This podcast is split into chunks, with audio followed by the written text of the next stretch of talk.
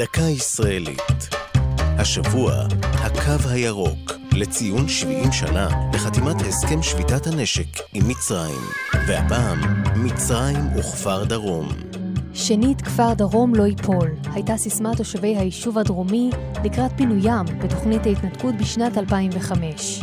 כשישה עשורים קודם לכן, במלחמת העצמאות, נדרשו תושביו לפנותו לראשונה, הפעם כדי להינצל מנפילה בשבי מצרים, או ממוות בקרב. היישוב קם בשנת 46, ויומיים לפני הכרזת העצמאות הותקף בידי צבא מצרים. במשך 222 יום בלמו את המתקפה כ-50 מגיניו, עד הוראת צה"ל לפנותו.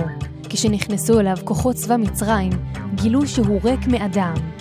בקרבות נפלו עשרה לוחמים, והם נותרו קבורים בו עד החתימה על הסכם שביתת הנשק. בעקבות ניצחון ישראל במערכה, החלו שיחות בין שתי המדינות בעיר רודוס, ובסיומן נקבע הגבול הנוכחי בין ישראל ומצרים, שאורכו 241 קילומטר. בהסכמים נקבע שרצועת עזה תועבר לשליטת מצרים, ואיתה גם חורבות כפר דרום. המפונים יסדו את היישוב בני דרום בגזרת אשדוד. כפר דרום הוקם מחדש בשנת 88, סמוך למקומו הראשון. לאחר הסכמי אוסלו והעברת סמכויות השלטון ברצועת עזה לרשות הפלסטינית, נותר כפר דרום ברצועה, כחלק מהמועצה האזורית של גוש קטיף. אחרי ההתנתקות, הקימו מפוניו במערב הנגב את היישוב שבי דרום.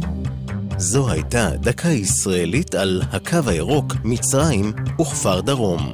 כתבה והפיקה יעלי פוקס. ייעוץ, אלוף משנה משה גבעתי.